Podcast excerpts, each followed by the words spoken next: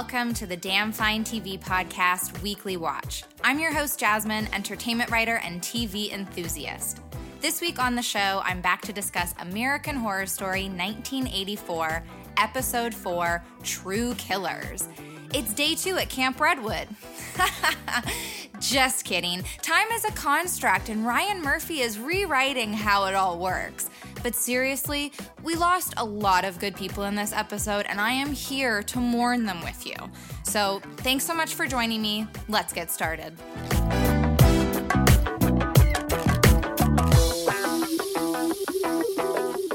Hello again, everybody. Welcome back to the show. I hope you've all had a lovely week.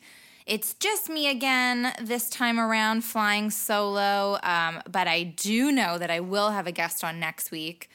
I feel like if I say that, oh, just knock on wood, everybody. Just fingers crossed that technology does not, you know, fuck me over or whatever. But I'm very excited for next week's guest if it all works out. It will. It's going to work out.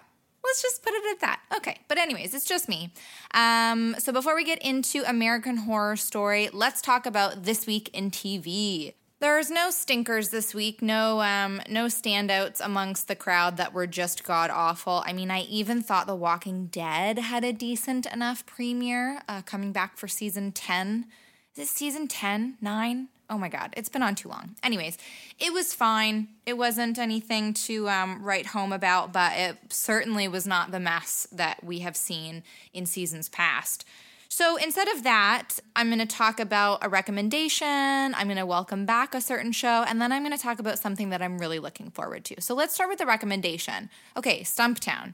It's an ABC show starring Cobie Smulders, who you might know from How I Met Your Mother, Jake Johnson from New Girl, Camryn Manheim from like All the Things, Michael Ealy from All the Things. And you know what, guys? I was very impressed by it. It was I thought it was gonna be pretty bad. Like I thought it was gonna be really manufactured, really forced, really kind of um, just trying to fit a certain mold and being really rigid within that. Like I thought it was going to be just oh, this woman, she's so fucked up because she was in the war, which is a legit thing, but I just thought it was going to be a little bit more cliched than it is.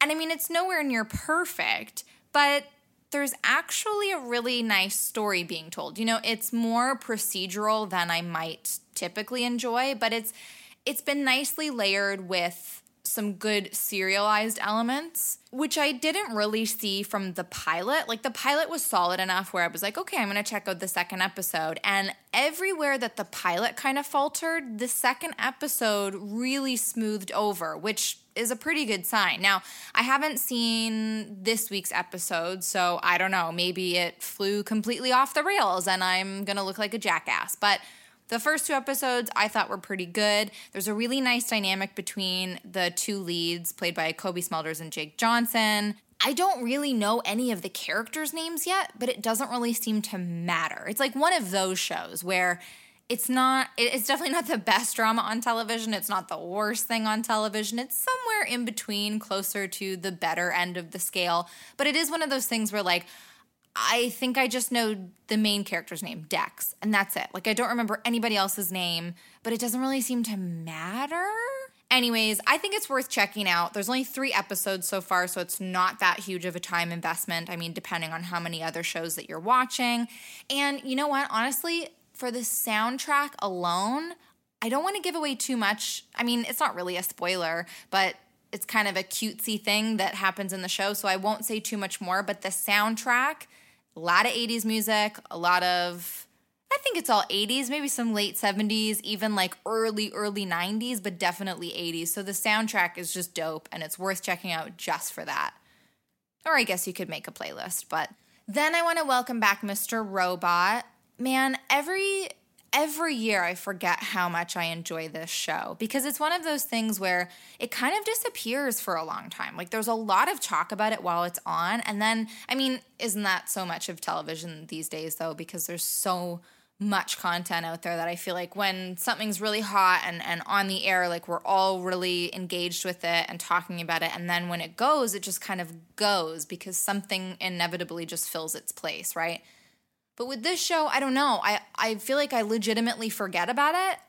And then the premiere just reminds me how much I've loved this show over the years, and I was so happy to have it back. I mean, honestly, sometimes I get a little lost in all of like the hacking lingo and I find it difficult to well no I shouldn't say that. I was going to say I find it difficult to follow, but it's not so much that cuz I do get the overall stuff of what's going on, but I just get a little bit lost in like all of the technicalities of everything, but you don't feel like I never feel like a dummy. I just feel like oh there's a little bit of a layer that I don't exactly get, but it doesn't really matter to follow the story, to enjoy the characters, to feel invested in their outcomes.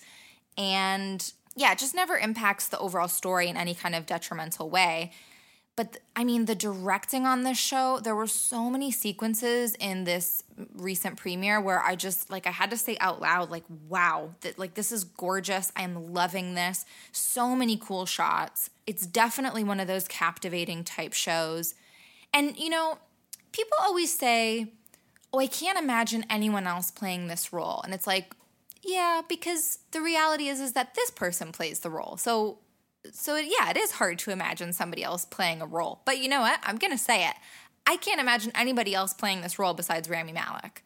He is so, I mean, you know, honestly, I could say the same about Christian Slater, BD Wong. So many of the people in the show just feel so right for the roles that they were given and it really kind of it jumps off the screen and it really helps sell the sometimes bizarre world that the show presents. So, yeah, so welcome back, Mr. Robot. I'm really excited to see how they wrap this story up. And I'm thinking that, like, if I have the time, I might go back and watch the first three seasons over the next few weeks or months or whatever until the show, like, hopefully get it done before the season, well, before the series finale so that everything is kind of fresh in my mind. Because I know there was some kind of crazy stuff with like possible time travel back in like season two or something like that. So, yeah, welcome back for sure. Now, something that I'm looking forward to. It's coming out tomorrow or today, depending on when I release this, but it's coming out Friday, October 11th.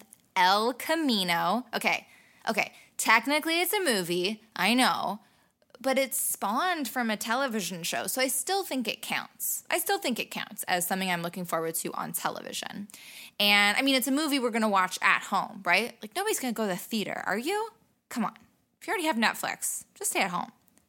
Anyways, I'm super looking forward to that because the only thing that really disappointed me about the Breaking Bad finale was the severe lack of Jesse Pinkman.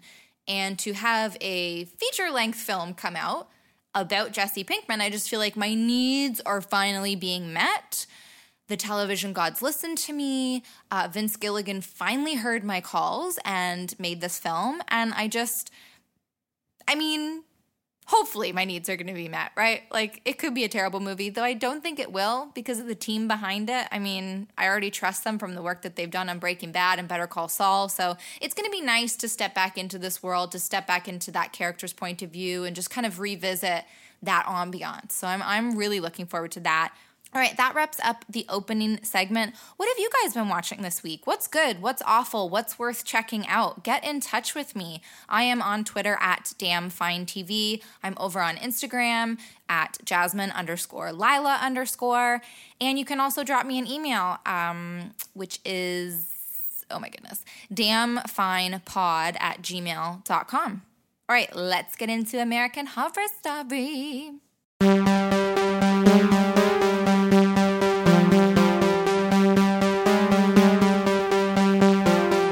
Okay, so True Killers, which I was kind of like confused about that title before getting into the episode because I I guess I forget that like I had already kind of figured out the Margaret Booth thing.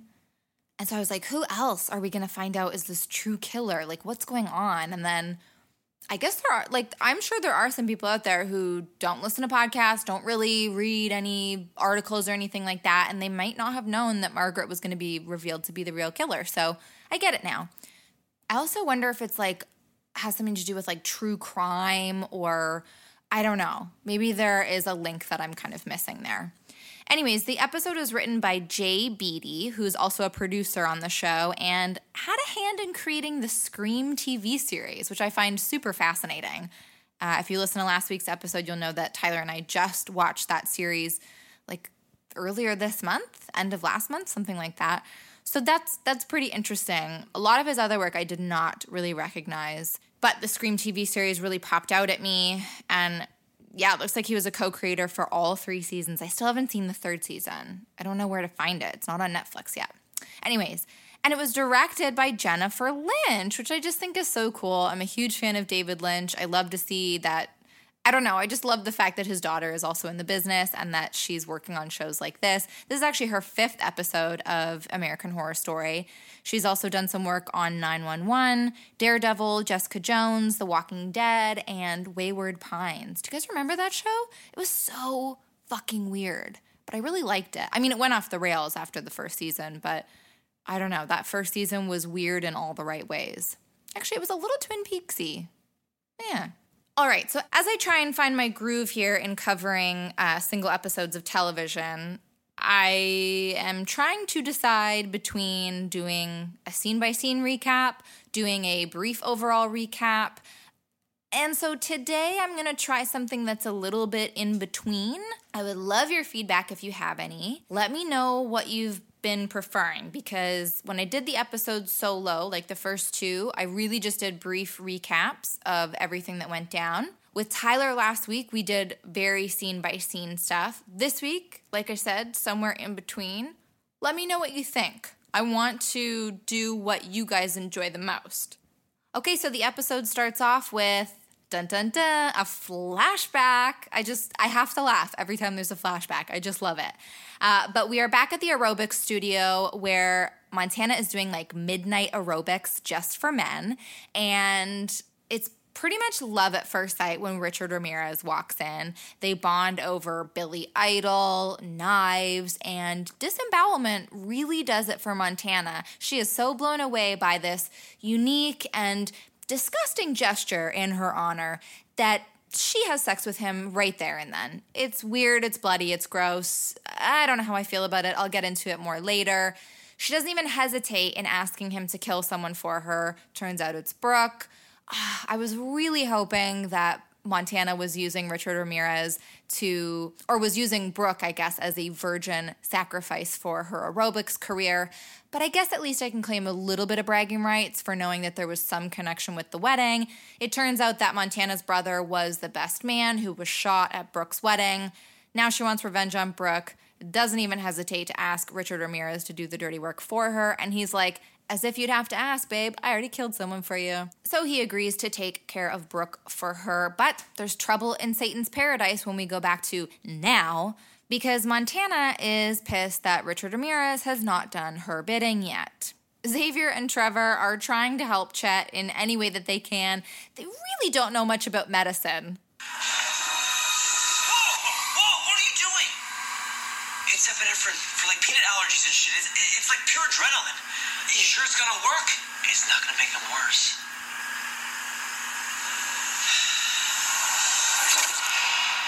So they smash him up with some adrenaline, and the jury is out on whether it made him better, but it certainly didn't make him worse. So great work, boys. Trevor remembers Blake's car, and they, and then Xavier and Trevor each leave to go and find um, Margaret and Birdie, and they leave Chet kind of armed and ready. I don't know. It was flimsy at best, but what's this guy gonna do? It was a nice thought. Trevor finds Margaret and says fuck twice, which I'm pretty sure sealed his fate for later. But uh, Margaret is not interested in leaving. She's got to be there for the campers, as she has been saying throughout the whole season. And I just have to say, Trevor is good people. He is really, you know what? He may think Birdie is good people, which I agree, but I think Trevor is also good people. Then we cut to Xavier, who has found Birdie, and she is making sandwiches for these poor campers who are going to have some acute homesickness. At first, she doesn't believe Xavier when he says that Mr. Jingles is coming, but then, of course, we hear the keys. And, you know, Birdie plays it really cool. with Mr. Jingles, and I think it's her sandwich skills because she never forgets a sandwich order, especially one so complicated as peanut butter and jelly. I mean, good for her. But Xavier fucks it all up when he can't hold on to his flashlight for another second. Was he, were his palms so sweaty that it fell out? This was so silly. It was so silly. I loved it. But what happened there? But as I said, that fucks it up for both of them. Birdie and Xavier get really roughed up by Jingles, and then they get thrown in an oven, and I started losing my shit. That is fucking scary. Wow. Okay, seriously terrifying stuff. And um, then we cut to Brooke, and I guess those weren't horse tranquilizers that Not Rita gave her, or time really does work in mysterious ways at Camp Redwood because Brooke is totally fine to stand up. She's she doesn't seem groggy in the least, and she is in fact strong enough to knock down a cabin door and set herself free. Which, by the way, she's not limping afterwards. She doesn't seem to be like injured at all. She's just good to go. Maybe it wasn't a horse tranquilizer. Maybe it was some kind of steroid that just like it knocked her out initially, but then she was jacked and ready to go after. I don't know, man. But, anyways, she breaks free only to be caught in a few booby traps along the way. The, um, that like, that I don't even know what you call it, that like stick with all the spikes on it that came out at her as she was running, I audibly gasped. It actually, it was a good jump scare. And then she gets caught in this net.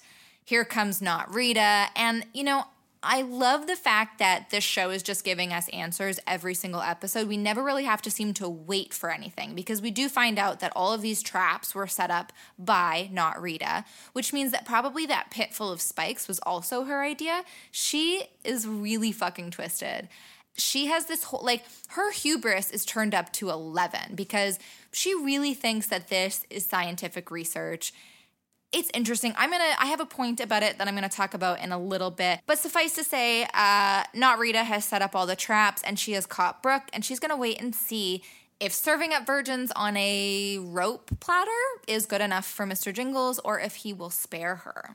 Birdie somehow breaks free of her oven and manages to break Xavier free as well but then asks for a mercy kill and it's heartbreaking. Not only that, it's so gross. Like the slowness of the knife being plunged into her chest was like, oh, oh, vomit inducing. So gross. And uh, it's really too bad. Good job, Tyler, last week bringing up the birdie is the final girl theory. Unfortunately, your theory got baked and mercy killed this week, bud. And, and I am here for you. I also think it's a tragedy. R.I.P. Birdie, we hardly knew ye, and we are lesser for losing you. Montana finds Brooke in the net, and I feel like she's going a little overboard with like her act here, but I think that's only because we know what side she's on. Probably to Brooke, it seems normal, but I just thought it was a little overdone. She says she's going to go and find help and come back for her, uh, but then we get a flashback. Turns out Margaret Booth was just using Mr. Jingles from the very beginning. He was her Benji bear, gross.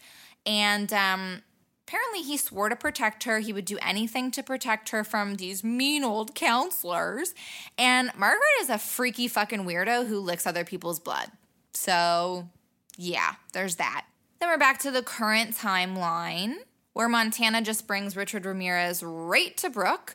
But wait, Mr. Jingles is there too, and we get that Freddy versus Jason showdown that I just knew was coming with a bonus secondary battle between Not Rita and Montana. It's really intense. I loved it. I feel like it went on for longer than I would have assumed, but it, it was it was really well shot. Like going back and forth between them, it was it was really cool.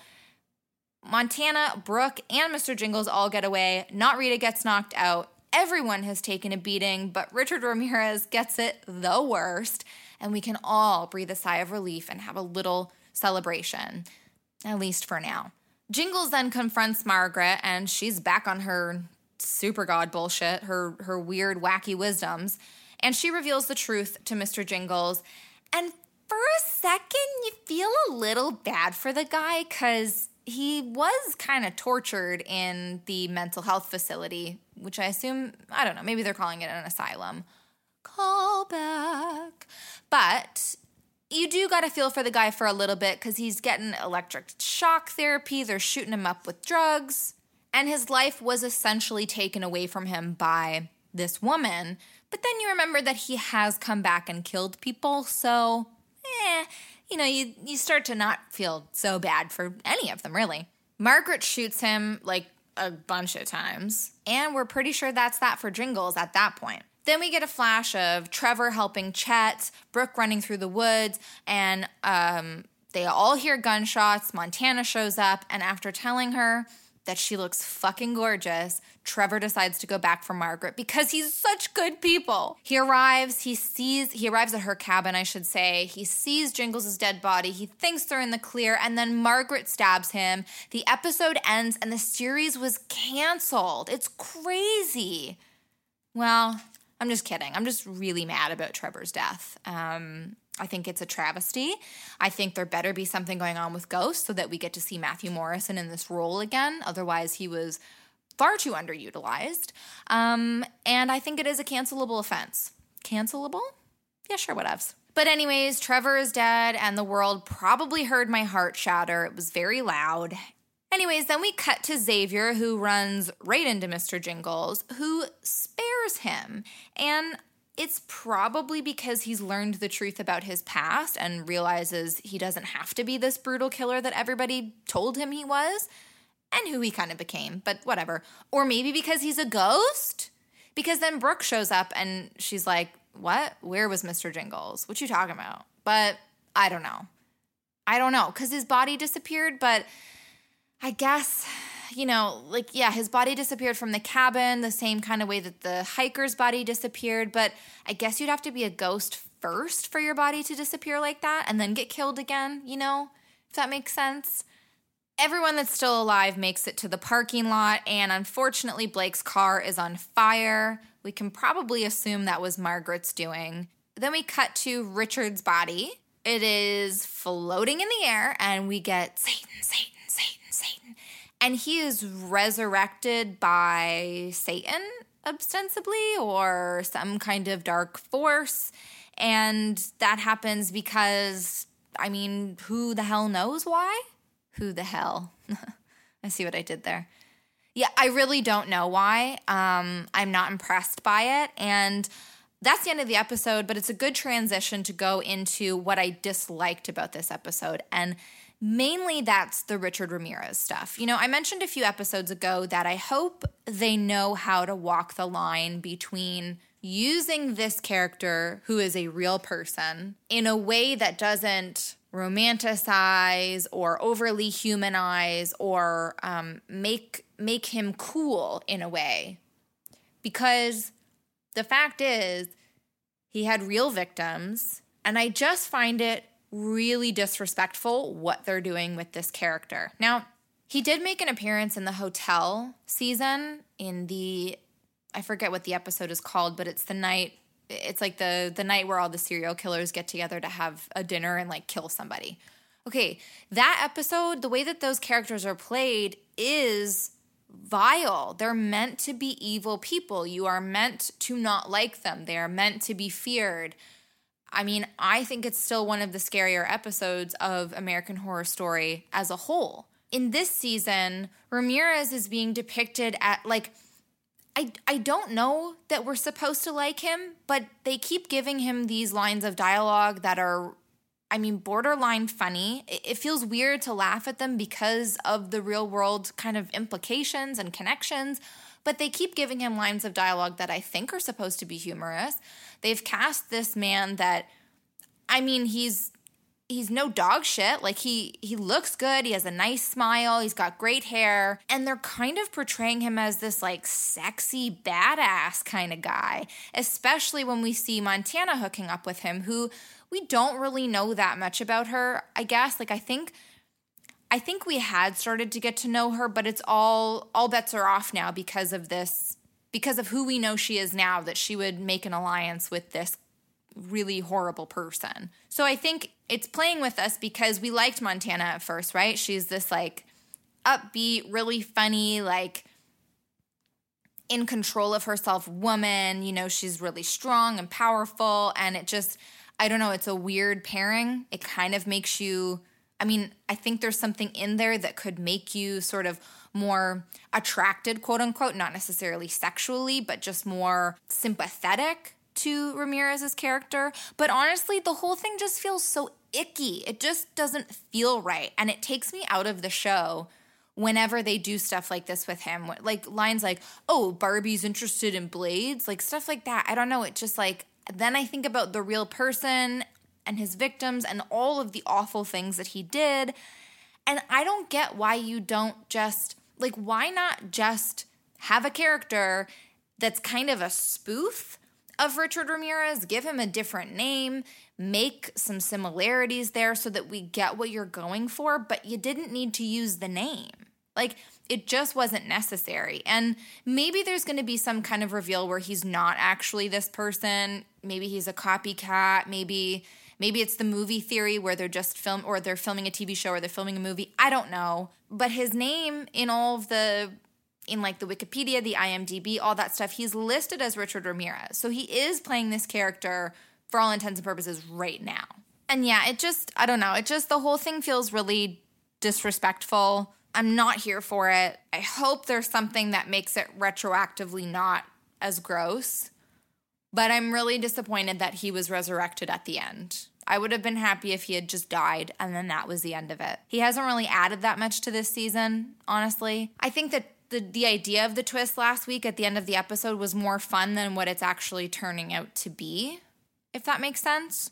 I'm really not here for Montana being a villain either. I, I don't know. Like, I just it's not Billie Lourd's fault. Like she's she's selling it. I'm just not enjoying it. There's just I don't know. There's just something about the way that Montana was first depicted that now this shift it's just not sitting right with me. That could change, but for right now, nah.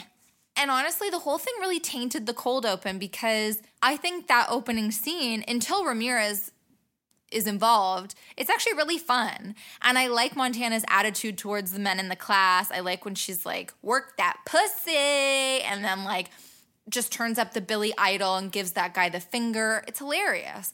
But then the whole Ramirez of it all just. Anyways, other stuff I didn't like. You probably have guessed by now that I'm pretty mad about Trevor dying. Ugh. Not here for it, guys. Not here for it. And I want to see more of this ghost stuff. Like that was it's kind of been dropped for the past two episodes. So I really do hope it comes back. I hope it has some bigger implications than just this hitchhiker person. I think it was adding a really nice layer to the show. I think it was bringing something different to the slasher theme and yeah, I just I really hope it comes back. I was hoping that we would get more of it this episode, especially with all the deaths. I thought there was going to be some kind of reveal. Hopefully it's back soon. Okay, but let's change the vibe and get into stuff that I liked. First of all, the pacing. I kind of mentioned it while I was breaking down the episode, but I just love that we're not really waiting for stuff. Like, it doesn't really feel like anything's being drawn out, except for maybe the Ramirez stuff, but that's more that it just feels a little aimless as far as getting answers to things and you know, kind of being left on the hook with, oh, I wonder if this is it. I wonder if that's it. I mean, it's episode four and we've had the Margaret reveal, and that feels really early in a season to just have that out in the open. But I kind of love it because it makes me feel like there's more coming. And not only that, it's like I think a lot of us had figured that part out. So there wasn't a reason to stretch it out. And I think I do think Ryan Murphy is smart enough to know that after not like after watching nine seasons of this show or eight seasons, whatever, his viewers are going to start to pick up on the fact that he does lay down clues like this. He does do wild twists. So we're all going to be speculating and theorizing. And so why not just give us little bits as we go so that we don't feel like we're being strung along, you know? I mean, the other thing too is that there's, it feels like there's so many balls in the air right now with who has a vendetta against who and what killer is what and who did the actual killing back in the day and and just so many different like I feel I still feel that everybody is going to have a reason at some point to be to want to kill somebody else. Like once they find out what not Rita did, I feel like there's going to be animosity there. Once they find out about what Margaret's doing, there's going to be animosity there. I think there's more to Brooke than meets the eye. I kind of feel like I'm on Xavier's side now. Xavier and Trevor are I don't know. I think they're the only innocent people. I could be wrong. But anyways, I just I I just feel like there's so many so many balls in the air. And so why not just make some of them a little bit easier to manage, you know? If you've been listening to the past episodes, you'll know that I had been hoping for things to get scarier. Last week was a little bit scarier than the first two, but this episode was definitely upping the ante. And it wasn't exactly like, it wasn't like bone chilling scary or anything, but it was it, like it didn't, it's not to keep me up at night, but it was definitely more suspenseful. It, there were scenes that I had to watch through my fingers just because of the, the slowness of it and kind of the gross out factor. I mean, for me, watching stuff uh, like like torturous kind of stuff. So when they were giving Jingles the electric shock kind of therapy, that shit really sits with me in my gut. So that I was watching through my fingers. When Xavier Mercy killed Bertie, I had to watch that kind of from behind a blanket. Like that stuff just makes me uncomfortable, but I but but it's used to good effect. I mean, it's not uncomfortable just for the sake of being uncomfortable. It's it's building the tension, it's building the suspense, it's building up all of those vibes and ambiance. So I love it. And I'm glad that it's kind of going there now. I hope it just keeps building. And the oven. So I'll just get into it right now. That's the scariest moment for me is the oven. Anytime you do buried alive or trapped inside somewhere, and anytime like you do a a slow death, something like buried alive, burned alive, drowning, that kind of thing is always going to get to me a little bit more than just a slash or stab or shooting or whatever, you know, because it's it's being it's the psychological torture that goes along with that, like the fact that you know that you are being burned to death and you are trapped. It feels so helpless. You're not in control. There's something, there's an extra layer to that that's really fucked up but it's great for horror. It's perfect. So that's definitely the scariest bit. And just watching poor Xavier and his skin start to bubble and burn. He's trying to hide under his jacket. Oh my goodness. And then when he, I mean, when he manages, well, when Bertie helps him get free and then he sees his face, I mean, I think it was partly played for laughs, but it's so sad. It like it actually really got to me. So I'm happy about that. There's there's more emotion being built up. So great work. And then even though I had predicted the Margaret Booth being the real Redwood killer, I think the reveal was still a lot of fun. They peppered in some stuff about their um, Margaret and Mr. Jingles' relationship before all the killings they kind of showed us why Margaret was pissed off at the counselors, though I think there's still more for us to learn about the religious stuff, why she wants to wait for the campers to get there. Like, is she gonna slaughter some kids?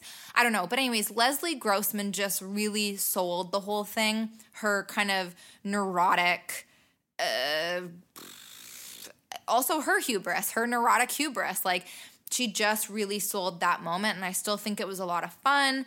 Uh, john carroll lynch his his response of being like no it is me and then f- kind of having it all click and realize that it was never him was pretty devastating. So it all really worked together which is cool because when you when you predict a particular twist in a story it can it can ruin things if then the reveal doesn't really live up to the theorizing itself, the secrecy of it all, right? But when the reveal is just as fun as predicting that reveal, it's kind of a bonus, honestly. I loved the battle between Ramirez and Jingles and not Rita and Montana.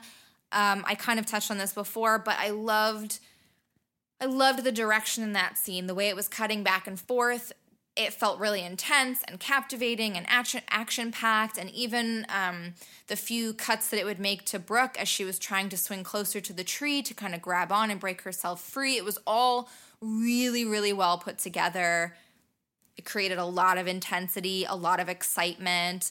I couldn't figure out who was going to win or what it was going to mean and when jingles and ramirez were each taking so many slashes I thought, are they both gonna die and then it's just gonna be Margaret or something? Like, what is I I really couldn't see what was coming next, and I liked that. It was a great action scene for sure. And then not Rita's research and this comparing of humans to lab rats and really being convinced that her work is for the greater good. that what she's doing is legitimate research and it's going to help stop serial killers and she doesn't care who gets killed in the process and she can look at these people like she can look someone like Brooke right in the face and say I'm going to serve you up on this platter and see what happens. It's bonkers. I don't exactly know where all of these threads, where all of this, I don't know exactly what statement the show is trying to make, but I'm enjoying the journey and I look forward to seeing if they make anything of it. We'll see. All right, so I already talked about the scariest moment. What about song? Okay, there wasn't very many songs in this episode. I really think it was just Billy Idol at the beginning. And then when we get to the scene with Bertie, it's Stevie Nicks, baby, leather and lace. And I kind of love this because it feels like a little bit of an in joke to use Stevie Nicks in the first place because she's had appearances on so many other seasons, but it's also like her guest appearance. Like, I don't know that she's going to feature in this season of the show. So, this is kind of like, oh, yeah, Stevie Nicks was there.